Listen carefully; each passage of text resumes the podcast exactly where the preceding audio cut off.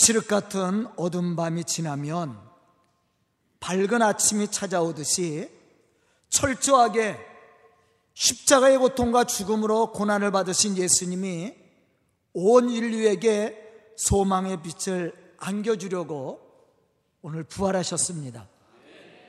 우리 옆 사람에게 부활의 소식을 전하겠습니다. 예수 부활하셨습니다. 이 소망의 아침에 예배를 드리는 우리 성도들에게 영원하신 주님의 구속의 사랑과 부활의 기쁨을 누리며 또 살아계신 하나님을 향하여 온전한 예배를 드릴 수 있는 그러한 믿음의 성도들이 다 될 수 있기를 주의 이름으로 축복합니다. 고린도전서 15장 19절에 보면 바울은 이렇게 말하고 있습니다. 만일 그리스도 안에서 우리가 바라는 것이 다만 이 세상의 삶뿐이면 모든 사람 가운데 우리가 더욱 불쌍한 자라. 만약에 예수의 부활이 없다면 여러분들은 불쌍한 사람들이야. 오늘 날씨가 얼마나 좋습니까? 어저께도 좋았는데 오늘은 더 좋아요. 이런 좋은 날씨에 들로 산으로 나가면 얼마나 좋겠습니까? 맛있는 도시락을 싸서 사랑하는 가족들과 함께 야외에 나가서 아름다운 꽃을 보면서 교제하면 얼마나 좋겠습니까? 왜 여러분들이 이 딱딱한 자리에 와 있어요? 설교도 재미없는 그런 설교를 듣고 있습니까? 이유가 있는 거예요. 만약에 예수의 부활이 없다면 참 여러분들 불쌍한 사람이야. 저는 더 불쌍한 사람이야. 평생 일을 하고 있으니. 그러나 우리의 신앙이 부끄럽지 않은 것은 십자가에 죽으신 예수님은 죽음을 이기시고 부활하셨다라는 사실이에요. 우리에게 부활의 산 소망을 우리 주님께서 주셨습니다. 우리도 부활의 소망을 갖고 살고 있습니다. 그러기 때문에 우리가 이 자리에 나온 것이 부끄러운 일도 아니고 오히려 자랑스러운 일이라는 거예요. 저도 목사가 된 것을 자랑스럽게 여깁니다. 가장 좋은 사역이라고 생각합니다. 왜 그렇습니까? 우리에게 부활이 있기 때문이에요. 우리에게 천국이 있기 때문에 그렇습니다. 예수님은 요한복음 11장 25절로부터 26절에서 이렇게 말씀을 했습니다. 나는 부활이요 생명이니 나를 믿는 자는 죽어도 살겠고 살아서 나를 믿는 자는 영원히 죽지 아니하리라. 아멘. 이 말씀을 하셨던 예수님은 마리에다에게 묻습니다. 네가 믿느냐? 이 말씀이 믿어지면 우리 삶 속에 참된 기쁨이 있고 행복이 있는 거예요. 예수를 위해서 헌신하고 희생을 해도 아니 고난을 받아도 그 일이 행복한 일입니다. 즉 예수님의 사역은 십자가에서 죽는 것으로 끝나지 않았습니다. 만약에 예수님의 사역이 십자가에서 죽는 것으로 끝났다면 저 예수 안 믿습니다. 세상에 있는 다른 종교랑 다를 바가 어디에 있습니까? 예수님이 십자가에 죽으신 것으로 끝나버렸다면 저 예수 안 믿어요. 예수를 전하지도 않습니다. 그런데 우리가 예수를 믿게 되는 것, 또 우리가 예수를 증거하는 이유가 어디에 있습니까? 예수 그리스도가 부활의 첫 열매가 되셨기 때문입니다. 죄로 인해서 죽을 수밖에 없었던 우리를 구원하시려고 영생의 축복을 누리게 하시려고 우리를 대신해서 예수 그리스도가 십자가에 죽으셨을 뿐만 아니라 죽은 자 가운데서 사흘 만에 살아나셨어요. 이 사실을 믿기 때문에 우리가 예수를 믿는 거고 예수를 증언하는 거고 예수 안에서 참된 기쁨을 누리는 겁니다. 바울이 고린도전서 1장 18절과 갈라디아서 6장 14절에서 고백했던 것처럼 십자가의 사건은 우리에게 하나님의 능력이 되고 최고의 축복이 되고 최고의 자랑거리예요. 이 시간 말씀을 듣는 우리 성도들이 이 부활의 아침에 부활하신 주님을 만나고 부활의 소망과 그 영광의 축복을 누리는 믿음의 성도들로 하나님의 살아계심을 증언하는 그런 믿음의 일꾼들이 될 수 있기를 주의 이름으로 축원합니다. 오늘 말씀을 보면 예수님이 십자가에 죽으신 지 사흘이 되던 날, 즉 안식 후 첫날에 그것도 새벽 미명에 막달라 마리아와 요한나와 야고보의 모친 마리아가 준비한 향품을 가지고 예수님의 무덤을 찾아갔습니다. 그런데 무덤을 막고 있던 돌문이 열려 있었고 예수님의 시체는 보이지 않았다라고 그랬어요. 이 여인들이 무덤을 찾아간 것은 예수님이 부활하신다고 했으니까 그 부활의 현장을 확인하러 간 것이 아니에요. 이 여인들은 예수님의 부활을 상상도 하지 못했습니다. 물론 예수님이 말씀을 하셨지만 그것이 믿어지질 않았어요. 다만 사흘이 돼서 예수님의 시신이 썩고 냄새가 날 거니까 그 몸에 향품을 바르기 위해서 찾아갔다라는 거예요. 아마 이 여인들은 무덤을 찾아가면서 걱정을 했을 거예요. 누가 돌 무덤에 그 문을 열어줄 수 있을까? 우리라는 땅에 매장하죠. 이스라엘은 굴 속에 매장합니다. 예수님의 시신은 아리마뎀 요셉이 자기가 사놓은 굴에다가 예수님을 장례 지냈다라고 그랬어요. 그리고 줄에 굴 속에 시신을 놓고 굴문을 닫습니다. 자문이 아니에요. 그래서 여인들은 아마 그러한 걱정을 하고 갔을 거예요. 그런데 놀라운 것은 이미 굴을 막고 있었던 문이 열려 있었다라는 거예요. 더 놀라운 것은 예수님의 시체가 없어졌어요.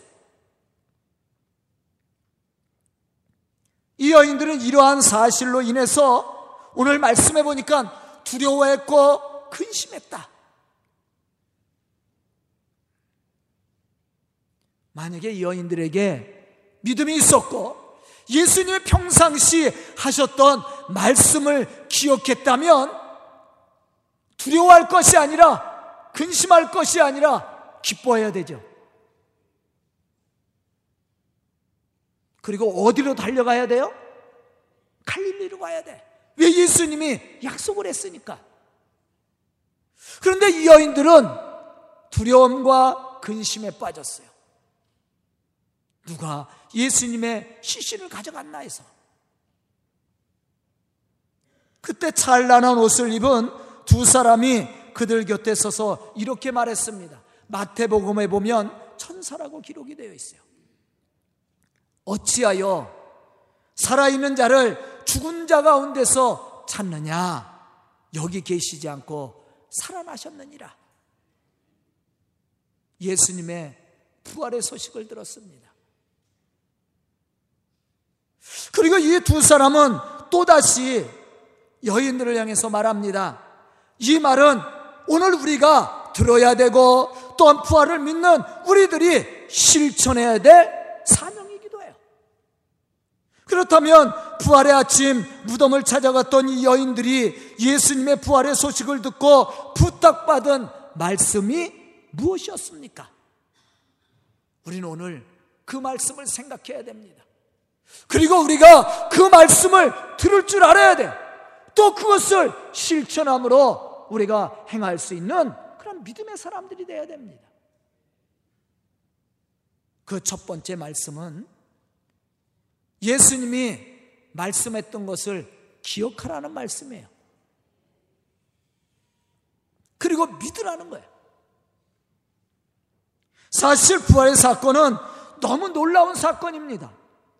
그렇기 때문에 믿을 수 없었고 또 너무나 기쁜 일이기 때문에 사실이 아닌 것처럼 들려졌어요.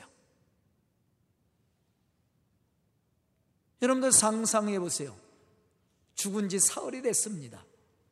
물론 예수님께서 나사로를 살린 적이 있어요. 그렇다면 이 여인들이 예수님의 부활을 믿어야 되잖아요. 그런데 이것이 믿어지지 않았다라는 거예요. 여러분들은 상식적으로 믿어져요? 이해가 됩니까? 사실은 우리도 어쩌면 이 사실에 대해서 마음 한구석에는 의심을 가질 수가 있어요. 이 여인들도 마찬가지였습니다. 그들이 예수님의 무덤을 찾아갔을 때 부활의 기쁨을 경험한 것이 아니에요. 또 천사들을 통해서 예수님이 살아나셨다고 말씀하셨을 때 이들이 기쁨으로 찬양하며 영광을 돌려야 됩니다. 그런데 그렇지 못했다라는 거예요. 왜? 이게 너무나도 놀라운 일이기 때문에. 사실은 믿어지지 않았어요.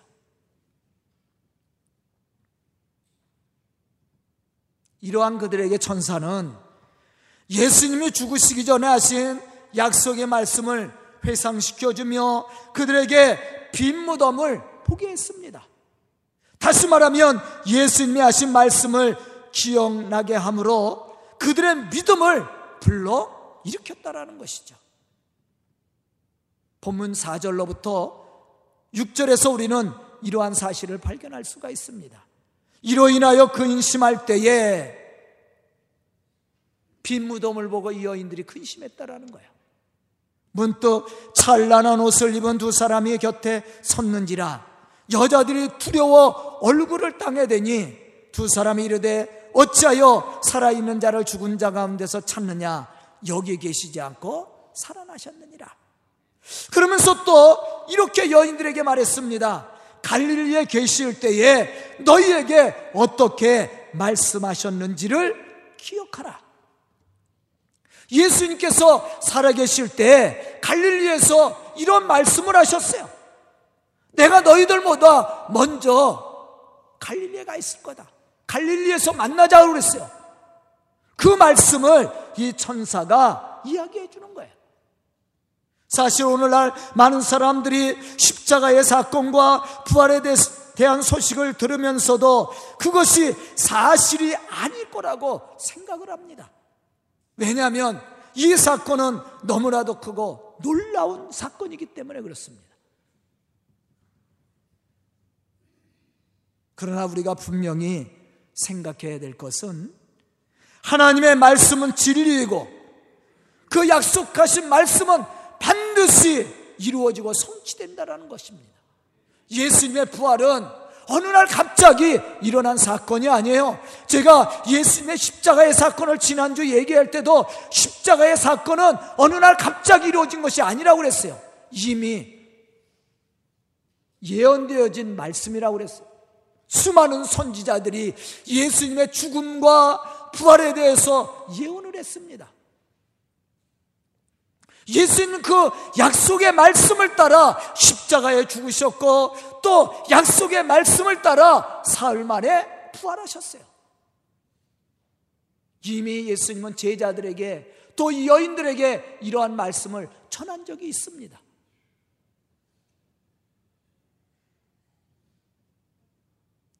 우리가 이러한 하나님의 약속의 말씀을 이해하고 또 온전히 믿음으로 받아들일 수만 있다면 우리는 이 부활의 아침 참된 기쁨을 가지고 하나님께 영광을 돌리게 될 겁니다.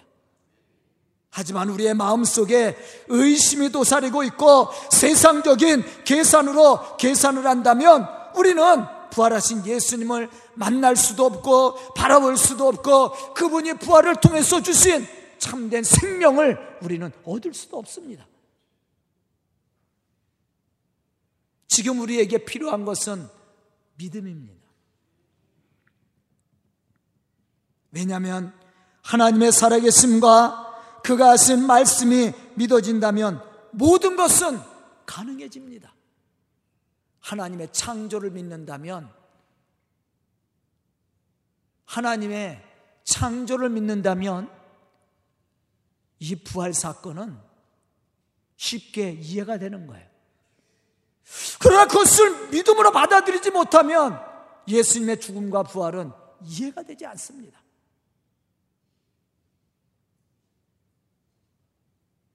왜 예수님의 부활의 소식을 듣고도 이 사람들이 근심했습니까? 사실 믿음이 없었기 때문이었습니다. 예수님이 평상시에 말씀하셨던 그 말씀이 이해가 되지도 않고 믿어지지도 않았다라는. 만약 부활의 소식을 들은 여인들이나 베드로가 정말로 믿음이 있었다면 부활의 소식을 듣고 근심하거나 두려울 것이 아니라 예수님이 살아계심을 기뻐하면서 예수님이 약속하신 갈릴리로 달려가야 됩니다. 그게 정상이에요. 오늘 이 부활의 아침에 예수를 믿는 사람이라면 아마 다 성전 안에 있을 겁니다. 그러나 오늘의 부활절인 것은 세상 사람들도 다 알고 있습니다. 그런데 믿음이 없는 사람들은 이 자리에 나올 수가 없는 거예요. 나오지도 못합니다. 왜? 믿음이 없기 때문에 그래요. 저는 오늘 말씀을 듣는 우리 성도들이 이러한 믿음의 사람들이 되어서 우리에게 말씀하신 하나님의 말씀을 따라 순종함으로 하나님의 거룩한 이 역사를 이루어가는 믿음의 성도들이 다 될 수 있기를 주의 이름으로 축원합니다. 두 번째는 가서 부활의 사실을 전해야 됩니다. 그렇게 말씀을 했어요. 본문 8절로부터 9절에 보면 부활하신 예수님의 소식을 듣고 빈 무덤을 확인한 여인들은 예수님이 하신 말씀을 기억하고 어떻게 했습니까? 무덤에서 돌아가 이 모든 것을 열한 사도와 다른 모든 이에게 알렸다고 얘기했어요. 하지만 마태복음 28장 7절에 보면 부활의 소식을 알려뒀던 천사가 여자들에게 말하여 빨리 가서 그의 제자들에게 예수님이 죽은 자 가운데서 살아나셨고 너희보다 먼저 갈릴리에 가시나니 거기서 너희가 배우리라. 그렇게 마태는 기록이라 했어요. 예수님의 말씀을 전하는 겁니다. 너희보다 먼저 갈릴리에 가 계실 것이니까 너희가 거기서 부활하신 예수님을 배울 수 있을 것이다. 이 말씀들 속에서 우리가 생각해야 될 것이 무엇입니까? 그것은 예수님의 부활 소식을 듣거나 부활하심을 확신하고 믿는 사람이 행하여야 될 첫 번째 사명이 무엇이냐는 것입니다. 그것이 바로 그대로 전하는 일이에요. 사도행전 4장 20절과 5장 41절에 보면 도무지 예수의 이름으로 말하지도 말고 가르치지도 말라고 하며 핍박을 받았던 베드로와 요한이 어떻게 담대히 예수를 전했어요? 우리가 보고 들은 것을 전하지 않을 수 없다라고 그랬어요. 핍박을 합당하게 여기고 기쁨으로 나가 예수가 그리스도이심을 증언했다고 얘기했습니다. 바로 부활의 예수님을 만난 사람이에요. 죽음의 권세를 이기시고 부활하신 예수 그리스도를 믿는 성도가 감당해야 될 사명입니다. 고린도전서 9장 16절로부터 17절에 보면 부활하신 예수님을 만났던 사도 바울이 어떻게 고백했는지를 보면서 예수님의 부활을 믿는 우리가 무엇을 해야 될지를 생각해 봐야 됩니다.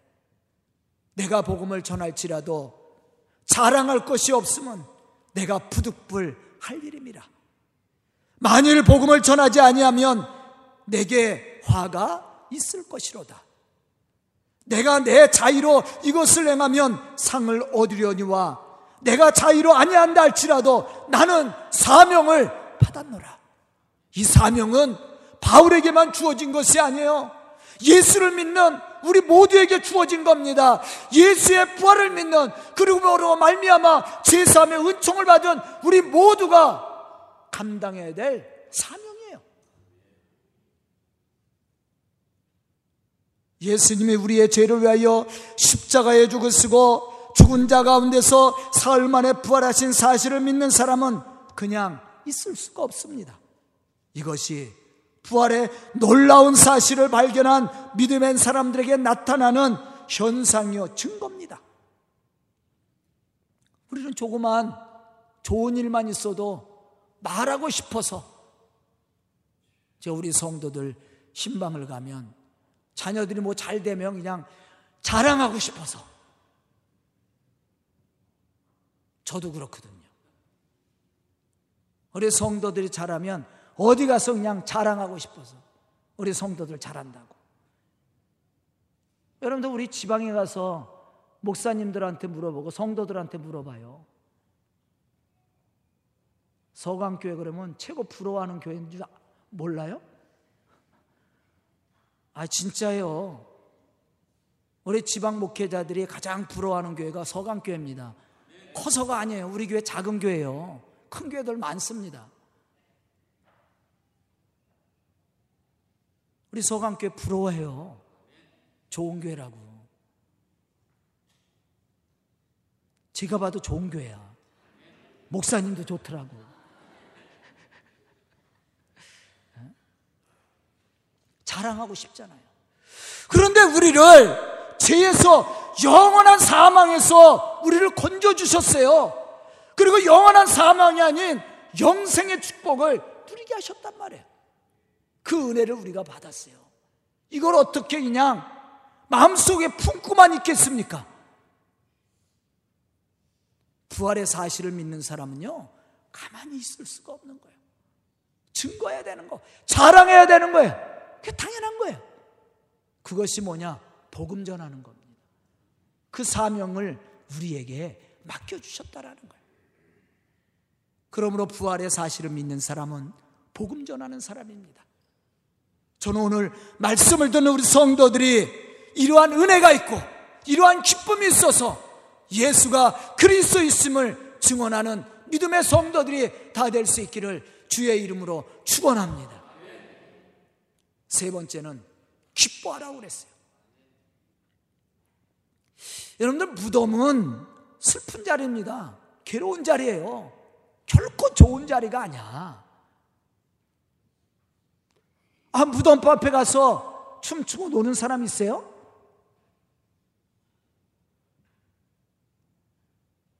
예전에, 지금은 뭐 별로 그런 일 안 하지만 예전에 행여를 나가면 행여지는 사람들, 앞에서 인도하는 사람들, 그리고 밟는 사람들 있죠. 그 사람들은 좋아하더라고. 그냥 돈이 들어오니까. 아, 요것만, 개울만 있어도 안 지나가. 산소로 가면, 바로 가면 한 5분도 안 걸리는데 돌아서 한 시간을 가.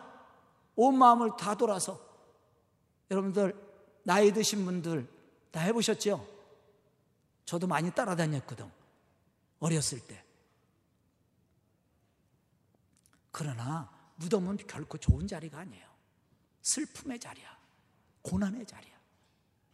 그런데 무덤을 찾아온 여인들에게 무엇을 얘기하냐면 기뻐라고 얘기했다라는 거예요. 왜? 무덤을 보면 실망스럽고 근심스럽지만 거기에 누가 계셔요? 부활. 부활하신 예수 그리스도가 있어요. 그건 죽음의 자리가 아니야. 마태복음 28장 8절에 보면 부활하신 예수님에 대한 소식을 들은 여자들이 예수님의 제자들에게 이 소식을 전하러 달려갈 때 어떤 마음을 가지고 달려갔을까? 여러분들 부활의 소식을 체험하고 그 부활의 소식을 전하러 가는 사람이 어떤 마음으로 달려갔겠어요? 근심하는 마음으로 달려갔겠어요? 슬픈 마음을 가지고 달려갔겠습니까? 그 말씀에 보면 그 여자들이 무서움과 큰 기쁨으로 빨리 무덤을 떠나 제자들에게 알리러 달려갔다. 그렇게 기록이 되어 있어요. 무서움도 있었습니다. 여기서 무서움은 죽음에 대한 무서움이 아니야. 그런데 뭐라? 큰 기쁨을 가지고 부활을 체험한 사람은요, 기쁨을 갖는 거예요.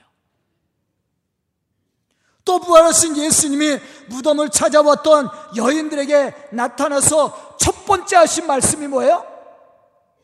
마태복음에 보면 평안하냐 이렇게 물으셨어요. 평안하냐? 아니 무덤을 찾아온 여인에게 평안이 있어요? 죽음 앞에 있는 사람이 평안을 느껴요? 여러분들은 그렇습니까? 절대 그렇지 않아요. 그런데 부활을 믿는 사람은요, 평안합니다. 저는 임종을 많이 봐요. 왜냐하면 우리 성도들 뭐 한두 사람이에요. 여기 있는 분들이 다 아니잖아. 가족들 있고, 부모들 있고. 일 나면 저 불러가잖아. 안 그래요? 임종을 많이 봐요, 제가. 저는 임종할 때 봐도 절대 무섭거나 두렵지 않습니다. 왜냐면 제가 부활을 믿기 때문에. 그런데 그 믿음 있는 사람 임종을 볼 때마다 제가 감격을 받아요. 왜? 그 얼굴에 참된 평화가 있어요. 그 당연한 거야. 그런데 이 평안하냐고 예수님께서 물으신 이 말씀의 뜻을 우리가 생각해 봐야 됩니다. 예수님께서 이 여인들을 만나서 첫 번째 하신 말씀이 평안하냐 이렇게 물으셨는데 이 말씀의 뜻은 기뻐하라 그런 뜻이에요. 너희가 기뻐하라. 근심할 것이 아니에요. 부활을 체험하고 부활을 믿는 사람은 근심할 것이 아닙니다. 기뻐하는 거예요. 즉 부활하신 주님을 만난 사람은 영원한 기쁨을 얻게 되어 있습니다. 왜냐하면 부활하신 주님이 우리와 함께 하심을 믿기 때문입니다. 뿐만 아니라 부활의 주님과 함께 우리도 영원한 산 소망을 얻었기 때문이에요.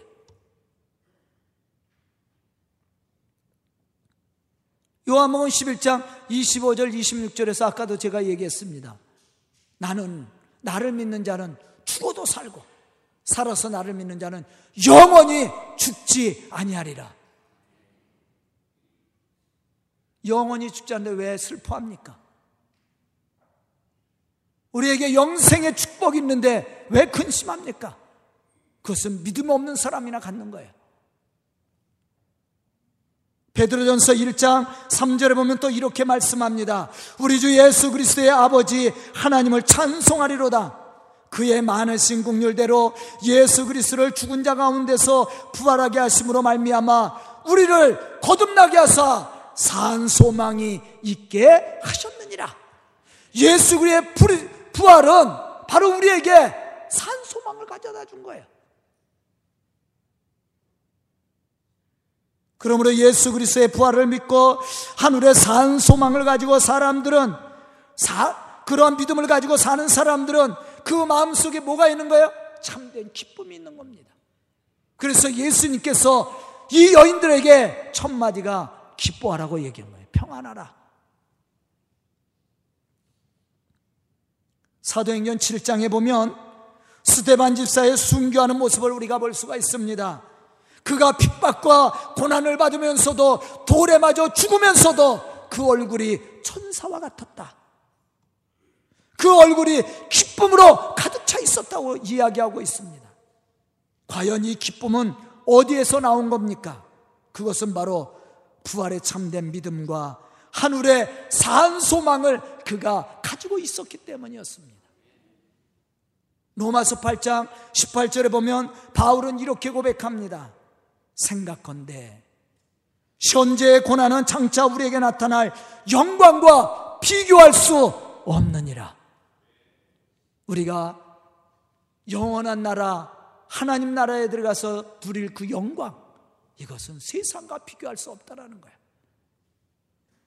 이와 같이 부활의 산 소망을 가지고 사는 사람은 기쁨의 삶을 살게 되어 있습니다. 기쁨의 복음의 사명을 감당하게 되어 있다라는 것이죠. 저는 오늘 말씀을 듣는 우리 성도들, 이 부활의 아침에, 이 부활의 예수 그리스도를 바라보고, 그러한 소망을 가지고 우리에게 주어진 이 복음의 사명을 감당해 나가는 믿음의 좋은 일꾼들이 될 수 있기를 주의 이름으로 축원합니다. 기도드리겠습니다. 은혜로우신 아버지 하나님 감사합니다. 이렇게 부활절 저희들이 예배를 드리게 해주시고 말씀을 듣고 결단할 수 있도록 축복하여 주시니 감사합니다. 십자가의 사건이 믿지 않은 사람들에게 미련한 것이지만 믿는 우리들에게는 하나님의 능력이 된다고 그랬습니다. 또한 아버지는 부활의 사실을 믿는 사람은 참된 기쁨과 평강을 누리며 또한 그 사실을 증언함으로 주의 거룩한 복음의 역사를 감당해 나가는 믿음의 일꾼이 됨을 오늘 말씀을 통해서 들었사오니 이 시간 말씀 듣고 결단한 우리 성도들이 그러한 믿음의 사람으로 하나님을 영화롭게 할 뿐만 아니라 세상을 변화시켜 나가는 믿음의 일꾼들이 되게 하여 주시옵소서 예수님의 이름 받들어 축복하며 기도드리옵나이다. 아멘.